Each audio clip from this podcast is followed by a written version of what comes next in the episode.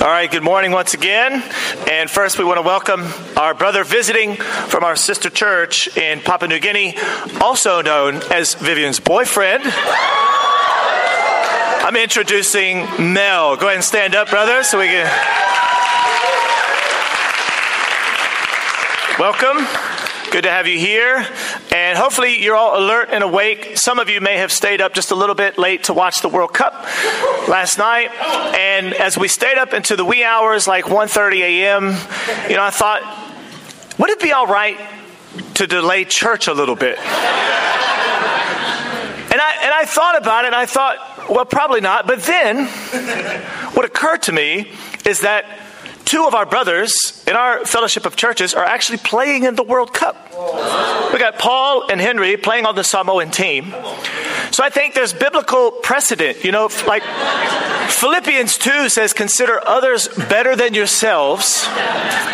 And so I think we should really consider them and really think about, you know, when there's late games, maybe just sliding it back a little bit to honor that scripture. Just a thought. Just a thought. Just a thought. This. maybe that'll catch on, maybe it won't. But um, anyway, this is uh, our last Sunday, Megan and I, before we take a trip to the U.S. And so next Sunday is a family service. Scott will be preaching. That'll be awesome. And then in the following Sundays, the young guns will be preaching the Word of God. So we have Timothy preaching, we have Chris, Chris preaching, we have Tyson preaching, and I've listened to their lessons, so there's there's nothing heretical in there.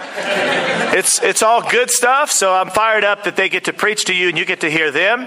And pray for us as we do our travels. We'll spend some time with Megan's family. We'll spend some time with my family.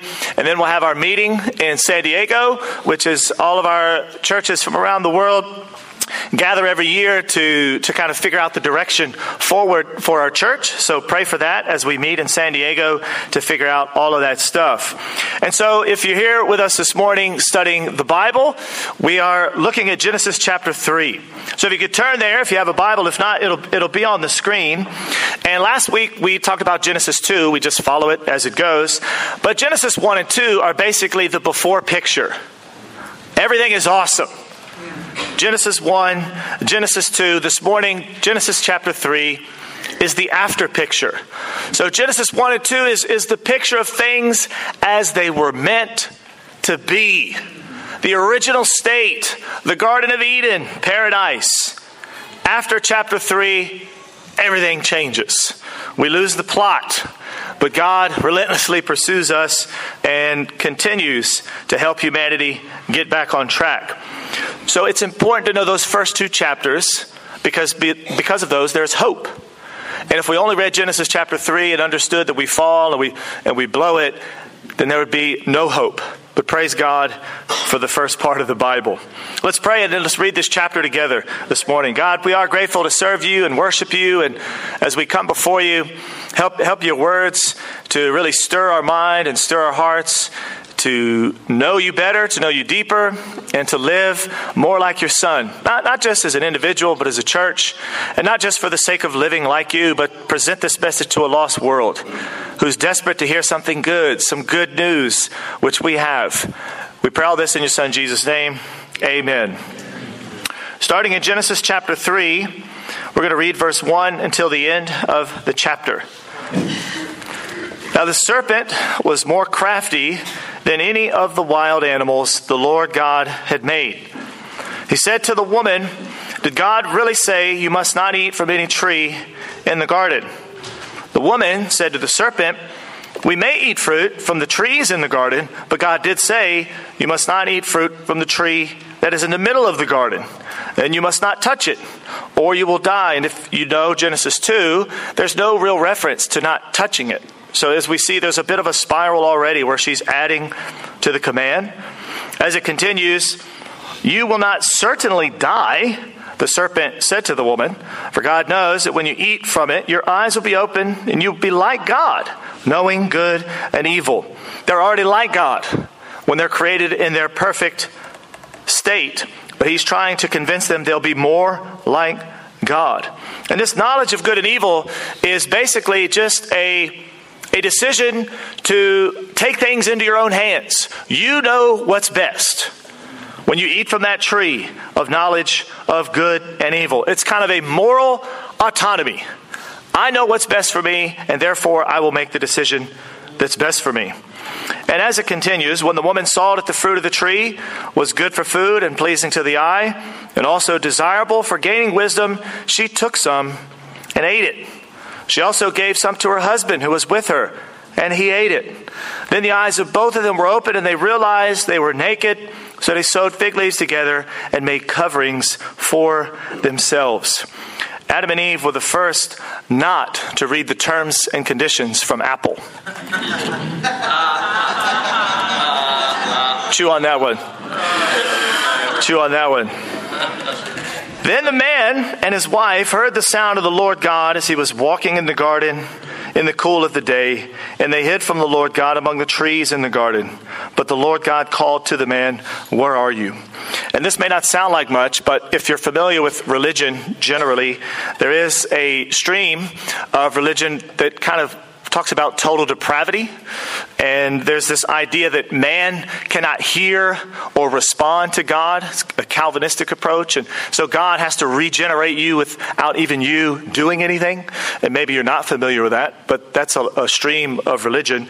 And so here in this passage, though, we see even after they've fallen and eaten the apple, they still hear God and can respond to him. So when, when people say, oh, we're totally depraved, we have no ability to respond to God, it's always helpful to say, well, well what happened in the garden? They ate, they fell, but they still heard God, and they still had the ability to respond. Anyway, just a little bit of equipping for you. As we continue, the man answered, I heard you in the garden, and I was afraid because I was naked, so I hid. They were naked before, and now they really realize it. And he said, Who told you that you were naked? Have you eaten from the tree that I commanded you not to eat from? The man said, The woman you put here with me, she gave me some fruit from the tree, and I ate it. Then the Lord God said to the woman, What is this you have done? The woman said, The serpent deceived me, and I ate. It almost sounds comical. You can see the spiral of blame. So the Lord God said to the serpent, Because you have done this, Cursed are you above all livestock and all wild animals. You will crawl on your belly and you will eat dust all the days of your life. Now, that doesn't mean necessarily the serpent had legs prior to this and all of a sudden he loses them because we know that snakes don't eat dust as well. So it's more about being humiliated. And I put enmity between you and the woman and between your offspring and hers. He will crush your head and you will strike his heel to the woman. He said, I will make your pains in childbearing very severe. With painful labor, you will give birth to children. Your desire will be for your husband, and he will rule over you. To Adam, he said, Because you have listened to your wife and ate fruit from the tree about which I commanded you, you must not eat from it. Cursed is the ground because of you. Through painful toil, you will eat food from it all the days of your life. It will never stop. Unceasing sweat and toil. It will produce thorns and thistles for you, and you will eat the plants of the field by the sweat of your brow. You will eat your food until you return to the ground, since from it you were taken, for dust you are, and to dust you will return. Often read at funerals. Adam named his wife Eve because she would become the mother of all living. The Lord God made garments of skin for Adam and his wife and clothed them. And the Lord God said, The man has now become like one of us knowing good and evil. It must not be allowed to reach out his hand and take also from the tree of life and eat and live forever. So the Lord God banished him from the Garden of Eden to work the ground from which he had been taken. After he drove the man out, he placed on the east side of the Garden of Eden cherubim and a flaming sword flashing back and forth to guard the way to the tree of life. The after picture. They take, they eat, mankind falls. Chapter 3 is basically summarized like that.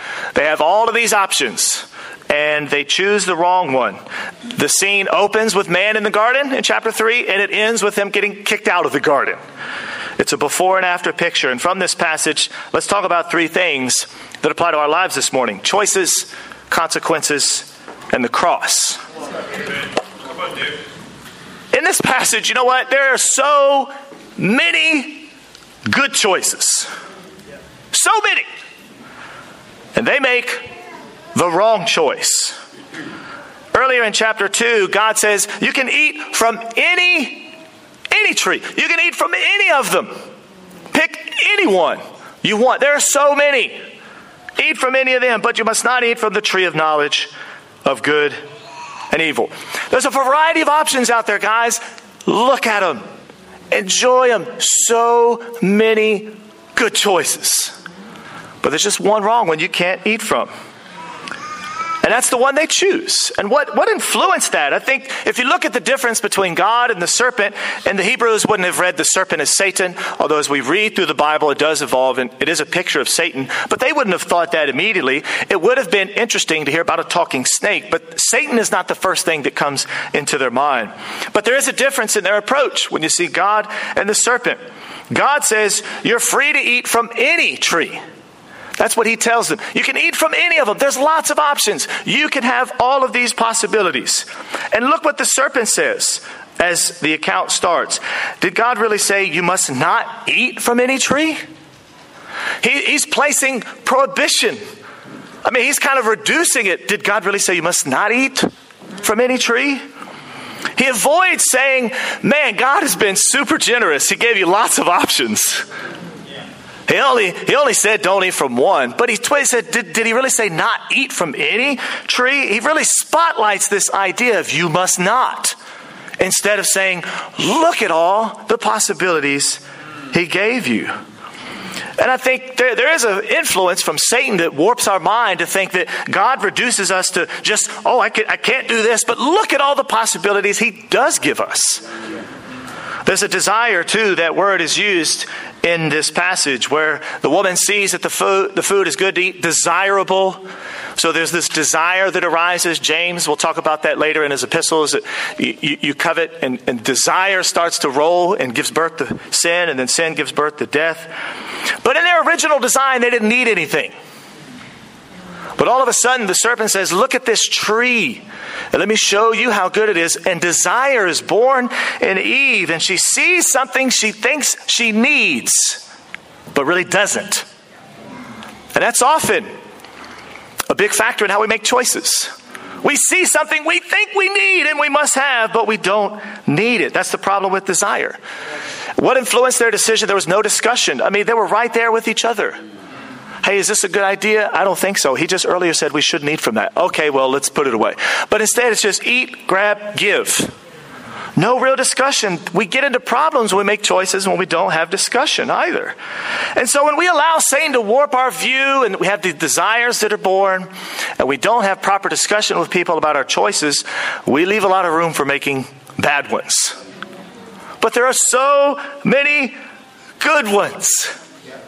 And despite this low point, God will continue to offer them good options over and over throughout the Bible. But what's cool about the end of this story is uh, it's probably verse 24 or 25 or toward the end of it. You see this the cherubim right? If you look at the end, at the end of chapter 3, he drives out the man, and then he placed on the east side of the Garden of Eden cherubim with a flaming sword flashing back and forth to guard the way to the tree of life. So Adam and Eve mess up, they get kicked out of the garden, and then these two cherubim, which are angelic figures, they have these like lightsabers. You know, they're rotating around to guard the tree of life. They're protecting them to come in. And so that's kind of how the story ends with these sweet cherubim well, not really sweet in the sense they're guarding, you know, but if you kind of look at it, it's like this, this imagery of these angels with flashing swords. And so what's interesting is to figure out where else do they pop up in the Bible? And what is their role? What are they doing? That's an interesting study. And so here's the next time they pop up in the Bible. So there's one, that's a real f- photo, by the way, in the garden, Genesis chapter 3, the flaming sword and the cherubim. So they get kicked out angels are standing guard. In Exodus 25, though, verses 18 through 20, the cherubim are to have their wings spread upward, overshadowing the cover with them. The cherubim are to face each other. What's that referring to? The ark of the covenant. What's in the ark? The law, the way to life. And so here in Genesis 3, they're guarding the way to li- the, the, the tree of life, and, and they can't, they're preventing Adam and Eve from coming in there. In Exodus 25, it's like it's almost an invitation. That they're opened up and saying, Look, this is the way to life, this is the law. It's the same thing in Numbers chapter 7. When Moses entered to the tent of meeting to speak with the Lord, he heard the voice speaking to him from behind the two cherubim above the atonement cover on the ark of the covenant law. In this way, the Lord spoke to them. And this is really wild because the first time these angels appear, they're preventing Adam and Eve from the way to life. The next time they appear, they're kind of opening the way back to life by the law. And so God is still giving them many choices to live properly. God says, You lost your first chance, but now, if you choose, I'll give you a new chance to life. And here's those same two angels guarding the law, the way to life. And this would have struck deep into the mind of the Hebrews. They saw this imagery and saw, wow, this is the new way to life. We better choose to love the law. We messed up in the beginning, but He's given us another chance. Choices are a part of our everyday life, right? And researchers at Cornell University, they estimate we make about 220 decisions just about food on a daily basis. Now, how they arrive, first, I don't know how they arrive at these type of figures anyway. Do they sit down and monitor somebody? Are you thinking about food? Are you thinking about food? Are you thinking about food now? I don't know how it all works, but if you think about it, you wake up, should I eat an apple? Should I eat a donut? Oh, I think I'll have a donut. I don't know how it all works, but and, and as, as your responsibility increases, so do your amount of choices, right? And then again, I don't know how they arrive at these, but there are studies that kind of sit down and figure this kind of stuff out. But in the end, they say you make about 35,000 choices daily. That's flat out crazy. A lot of it might be subconscious, but and that, that boils down to one decision every two seconds. Should I listen to this next point? Should I not? I should listen. And each decision carries consequences. Some are trivial, some are significant, some are good, some are bad. But choices are a part of our everyday life. They were part of the garden, and God gave so many good ones and only one wrong one. And we mess it up. I mean, that's, that's me. That's you. That's us. We have all this and we focus on the thing that we can't do. And I think often in, in, our, in our application of this, we think, oh, I, I, I think I, I just, what's the bad choice? I can't do the bad choice. You focus on the bad thing that you can't do instead of all the good things you can do. A more productive mindset is to say, man, look at all the trees God has given. And He's so gracious. Instead of focusing on the bad thing, because that's what Satan does. He fine tunes your mind to find the one bad thing, the one wrong thing, the one criticism, and he spotlights it. And God says, Man, you're twisting. My goodness. Look at how much flexibility we have. And, and I know this because, you know, as, as we grow up, we often think, especially in our youth, we think, ah, church isn't really for me. It's a bunch of rules and regulations. It's all focused on the bad. That's what Satan does. Oh, you go to church. Oh, you can't have sex. You can't have fun. You can't associate with this kind of people. And, and just look what you can't do. Instead of look at all the things you can do with God's graciousness. And I, and I really believe this is a call to anybody not really following the Bible. Hopefully, all of us in this building have an interest in the Bible or are following the Bible or at least want to follow the Bible. But when God kicks them out of the garden and then these two cherubim show up again, they're kind of pointing to say, Look, you messed up, but this is the way to life. The Bible, God's Word. Choose this. There's so many decisions you can make, but this one is the right one. If you choose to live by the standard of the Word of God, that's a good choice. I mean, it's not surprising that a lot of the truths that people talk about today are actually rooted in the Bible. And they, they kind of promote them like, here's some cool insight, and, you know, the golden rule. I live by the golden rule. Where does that come from? That comes from the Bible. Take care of the poor. I'm such a. Where does that come from? That's Jesus. I've read lots of these leadership books, like take ownership. That's flat out Jesus. Be a servant. Well, that's Jesus. Be humble. As Je- every core truth is in the Bible. If you choose to follow the Bible, it's a life giving choice. Secondly, let's talk about consequences. Because of this choice in Genesis 3, we see them spread and they're long lasting. There's a range of them. In verse 8, what are they doing? They're hiding. Initially, they're walking with God, spending time with God. And now, as a result of their choice, their relationship with God has been fractured. Verse 12 and 13, there's fractured relationships with one another. What are you doing? She told me to do it. What did you do? He told me to do it. There's, there's this blaming going on. The relationships have been fractured. And the result and the consequences, there's curses. It's interesting. The serpent gets cursed, the ground gets cursed, but man and woman don't get cursed. If you read the text carefully. And man and woman, their roles are disrupted. You're, Eve, you're supposed to be, you know, uh, the, the mother of all children, but it's going to be painful now. Your role is going to be disrupted. Adam, you're supposed to work the ground and take care of it. You're still going to do that, but it's going to, you're going to sweat. And you're flat not going to like it all the days of your life. And, and so we see that then there's these thorns and thistles, and that's kind of the image of the fallen world, isn't it? Like you, you made the wrong choice, and now there's consequences. And now there's consequences. And then in chapter 2, it's interesting because God says, okay, all these trees you have, don't eat from that one or you'll certainly die. Satan comes along, the serpent comes along, chapter 3, and says, Will you certainly die? And then we see them eat the apple, and they certainly don't die right here. And so you think, oh, which one's lying, God or the serpent? Who's telling the truth? What's going on here? Was the serpent right? Was God right? Was God telling a half truth? If you study the text carefully, that idea, you will certainly die, shows up often in Hebrew throughout the Old Testament. It means you have a death sentence hanging over your head. I forget when the death penalty was uh, taken off the table here in New Zealand, maybe the 50s or the 70s. It still exists in America. If you get sentenced to death, you don't die right then, but you will certainly die. And that's here in this passage. You mess around, you have a death sentence hanging over your head. Before that, I mean, there was no consequence. They would just they would have just loved life. That's eventually what Paul says in Romans chapter 5. Therefore, just as sin entered the world through one man, here's the consequence. Death came through sin, and in this way, death came to all people because all sinned. Everyone has a death sentence hanging over their head. I mean, you won't certainly die the first time you sin, but the first time you sin, a death sentence is issued to you, to all humanity. That's a serious consequence. That's very serious.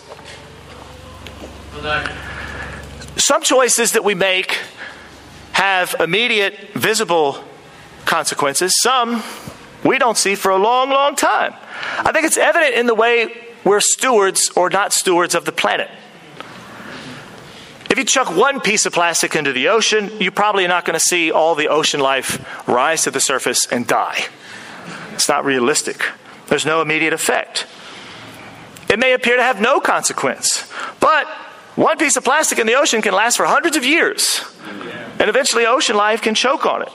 And then when you have a habit, oh, there was no real consequence, I'll chuck another one in, and I'll chuck another one, and I'll tell somebody else. And then when it becomes habitual and, and it increases, you know, the rubbish piles up, the landfill increases, the greenhouse gases. I mean, it's like this consequential cycle. But you don't really see it immediately.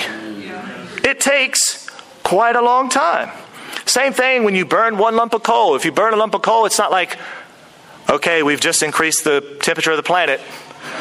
There's not an immediate consequence, but you continue to do that. You think there's no immediate consequences, you know, it gets trapped in the air, all this kind of stuff. This isn't a platform about recycling. That's a good thing to do, by the way. But it definitely illustrates people are concerned about this because there are consequences. They're very visible, and they say, look, man, it, it's been piling up. How much more so the soul? When you think, oh, the choice I make today, I didn't certainly die, maybe it's all good.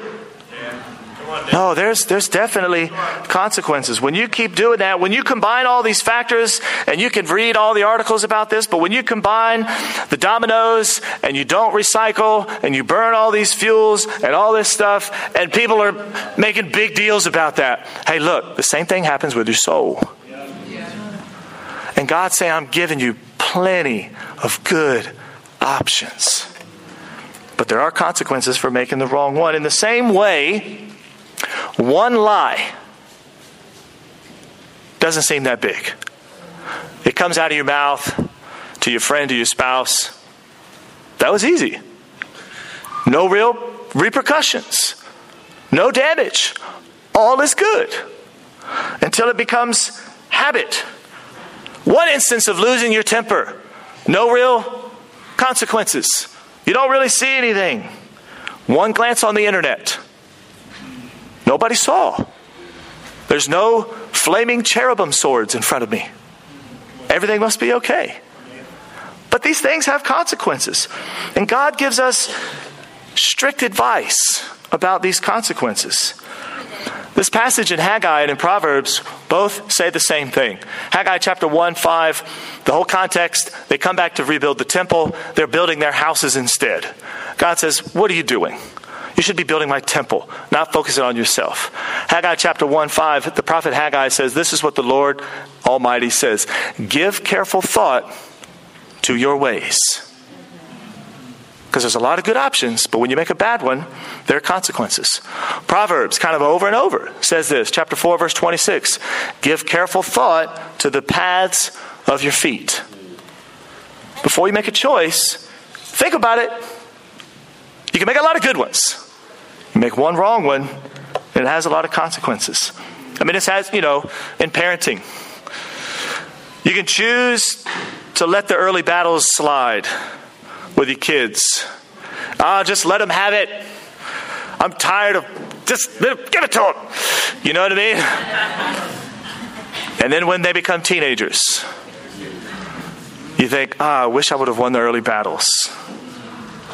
If we choose to pre- prevent suffering in some of our kids, oh, just, just, they don't have to go through it. Just take them out. Don't make them. But if, if we don't allow them to suffer in some areas, it won't produce character. It won't be immediately visible, but it will. In our marriages, if we let conflict go unresolved, if we kind of let it brew and stir, it'll create division at some point. If we choose to stay disconnected with our spouse, at some point, you'll look for connection elsewhere. And teenagers, when you lie to your parents, you're one step closer to leading a double life. You're one person in your bedroom, one person in the lounge, and then a triple life occurs when you live another life at your school with the beginning of one lie. The campus and professionals, when you choose to pursue men or women that aren't godly, you're on the path to compromising. When you're stingy with God, when you have a little bit, you'll be stingy with God when you have a lot. These little choices have consequences. When a church loses focus on the mission, it quickly becomes religious. There's, there's consequences for all this stuff. And we, we just got to really understand that being impulsive is bad. Consider your ways. Compliance. Let me just do what you say so I won't have any conversation to have further. That's bad. There'll be consequences for that. When you just avoid the choices, there'll be consequences. For that, God urges us to give careful thought to our ways.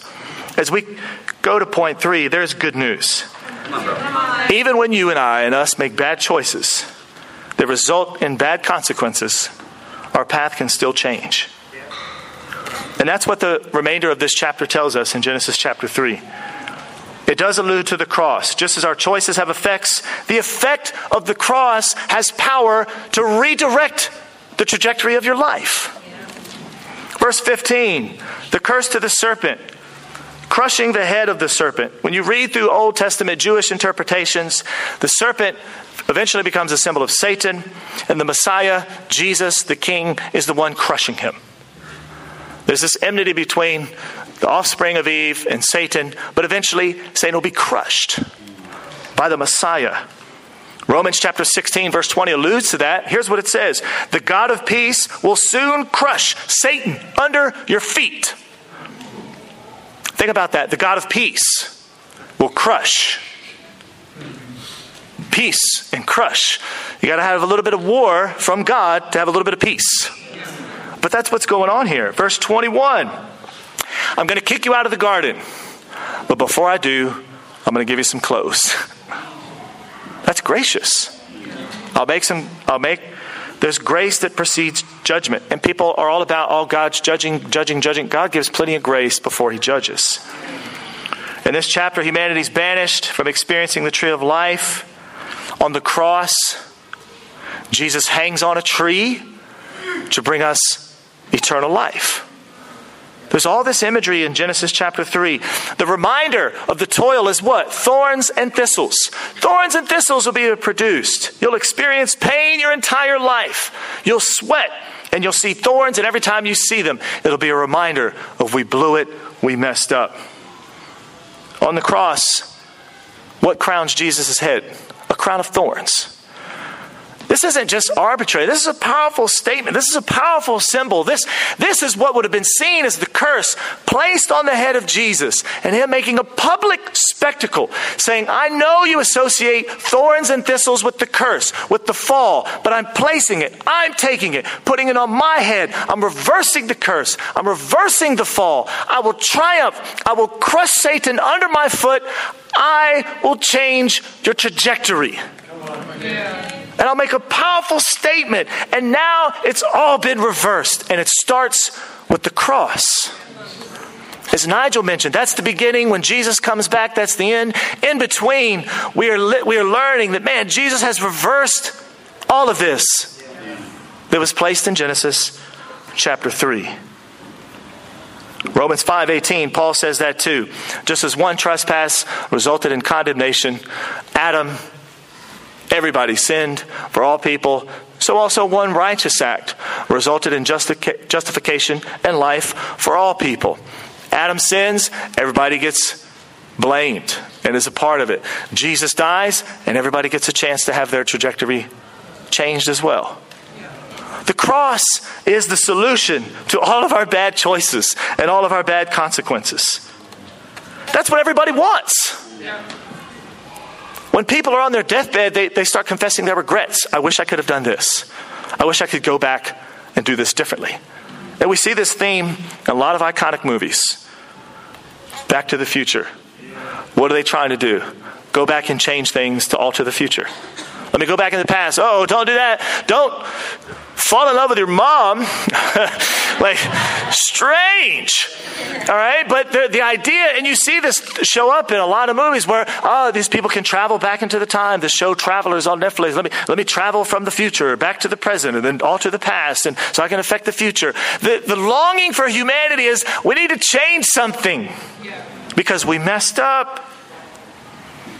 That's what the cross does. You know, there's been so many moments in my life, I wish I could rewind the clock and say, I wish I would have done that differently. Ah, I shouldn't have done that. And I may not see the consequence, but then some, some of the consequences may stay with us for a long time. But to be honest, I'm in awe of how the trajectory of my life has changed since I became a disciple of Jesus. It's crazy. I was an irresponsible, apathetic white man with many other things included in that. But very irresponsible, very apathetic. You know what? I think about my family, my wife, and my kids, and God graciously get. I'm going from being irresponsible and apathetic to God says, "Hey, I'll, I'll let you be responsible. Here's my daughter. Here's some kids. I want you to have a family." That humbles me because I, I know who I am. You know who you are. But Jesus has changed the trajectory. I think about my irresponsibility and my apathy toward the human race at certain times in my life, and God says, I'd like you to shepherd a church. Uh, that humbles me. Because there are times I didn't care about people. And now that's my job to care about people. And God has changed the trajectory of my life. So with the cross, there is hope.